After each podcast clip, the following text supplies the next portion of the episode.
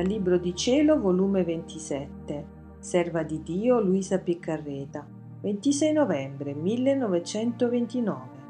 Ogni atto che si fa nella divina volontà è una vita divina che si racchiude, come rapisce Dio. Mi sentivo molto afflitta per le continue privazioni del mio dolce Gesù. Tutto mi sentivo mancare senza di lui.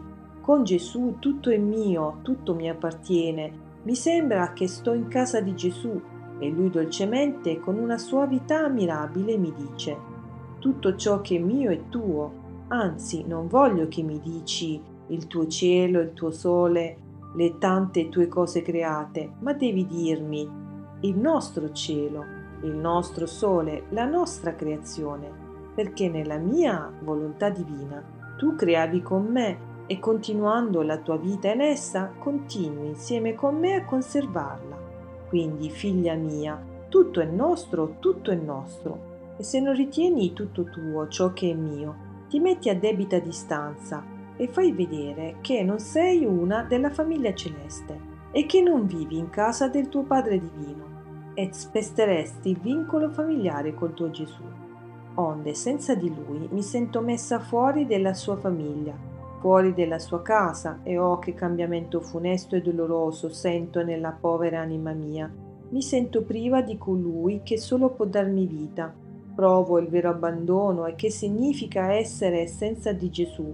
Oh, come mi pesa l'esilio. Mi sento al vivo il bisogno estremo della mia patria celeste ma mentre nella mia mente si affollavano tanti pensieri opprimenti che ferivano la piccola e povera anima mia e la riducevano come se fosse in estrema agonia, la cara mia vita e il mio dolce Gesù come sole spuntato. I pensieri opprimenti sono fuggiti e con un accento dolce mi ha detto Figlia mia, coraggio, non ti abbattere troppo. Non sai tu che devi battere la tua vita nella mia divina volontà e questa via è lunga e queste tue oppressioni, questi pensieri che ti si affollano, sono fermate che fai e sebbene non esci da essa, ma tuttavia il cammino che dovresti fare in qualche modo viene arrestato ed il tuo Gesù non lo vuole questo arrestamento, vuole che cammini sempre senza mai fermarti.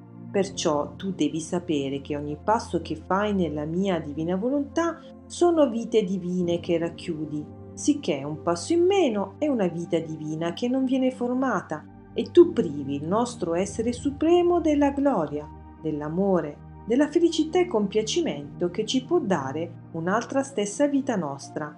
E se sapessi che significa darci la gloria, l'amore, la felicità della nostra stessa vita, con la forza del nostro stesso volere, che la fortunata creatura ha il gran bene di vivere in esso, ci sentiamo rapire ed è tanta e tale la sua forza rapitrice che noi bilocchiamo il nostro essere divino e la racchiudiamo nel passo, nell'atto, nel piccolo amore della creatura, per avere il sommo del nostro compiacimento di ricevere per mezzo di essa la nostra vita, la nostra gloria e tutti i nostri beni.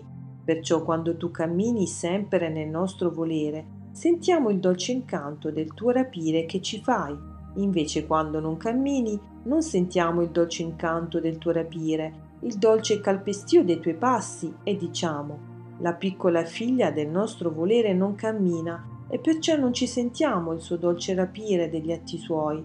E io sollecito ti richiamo col dirti figlia cammina, non fermarti, il nostro fiat è moto continuo e tu devi seguirlo. Onde tu devi sapere che questa è la gran differenza di chi vive nel nostro divin volere e di chi è rassegnata e nelle circostanze fa la nostra divina volontà. La prima sono vite divine che ci offre per mezzo degli atti suoi, l'altra nell'operare racchiude gli effetti del nostro volere e noi non ci sentiamo la nostra stessa forza rapitrice che ci raprisce negli atti suoi, ma solo gli effetti, non tutto il nostro amore, ma una piccola particella di esso, non la sorgente della nostra felicità, ma la sua ombra appena. E dalla sua vita agli effetti c'è tal differenza come tra la vita e le opere. Chi può dire che l'opera ha tutto il valore che può possedere una vita di creatura? Molto più non si può paragonare la vita divina che si forma dalla creatura nella mia divina volontà e le sue opere fuori di essa.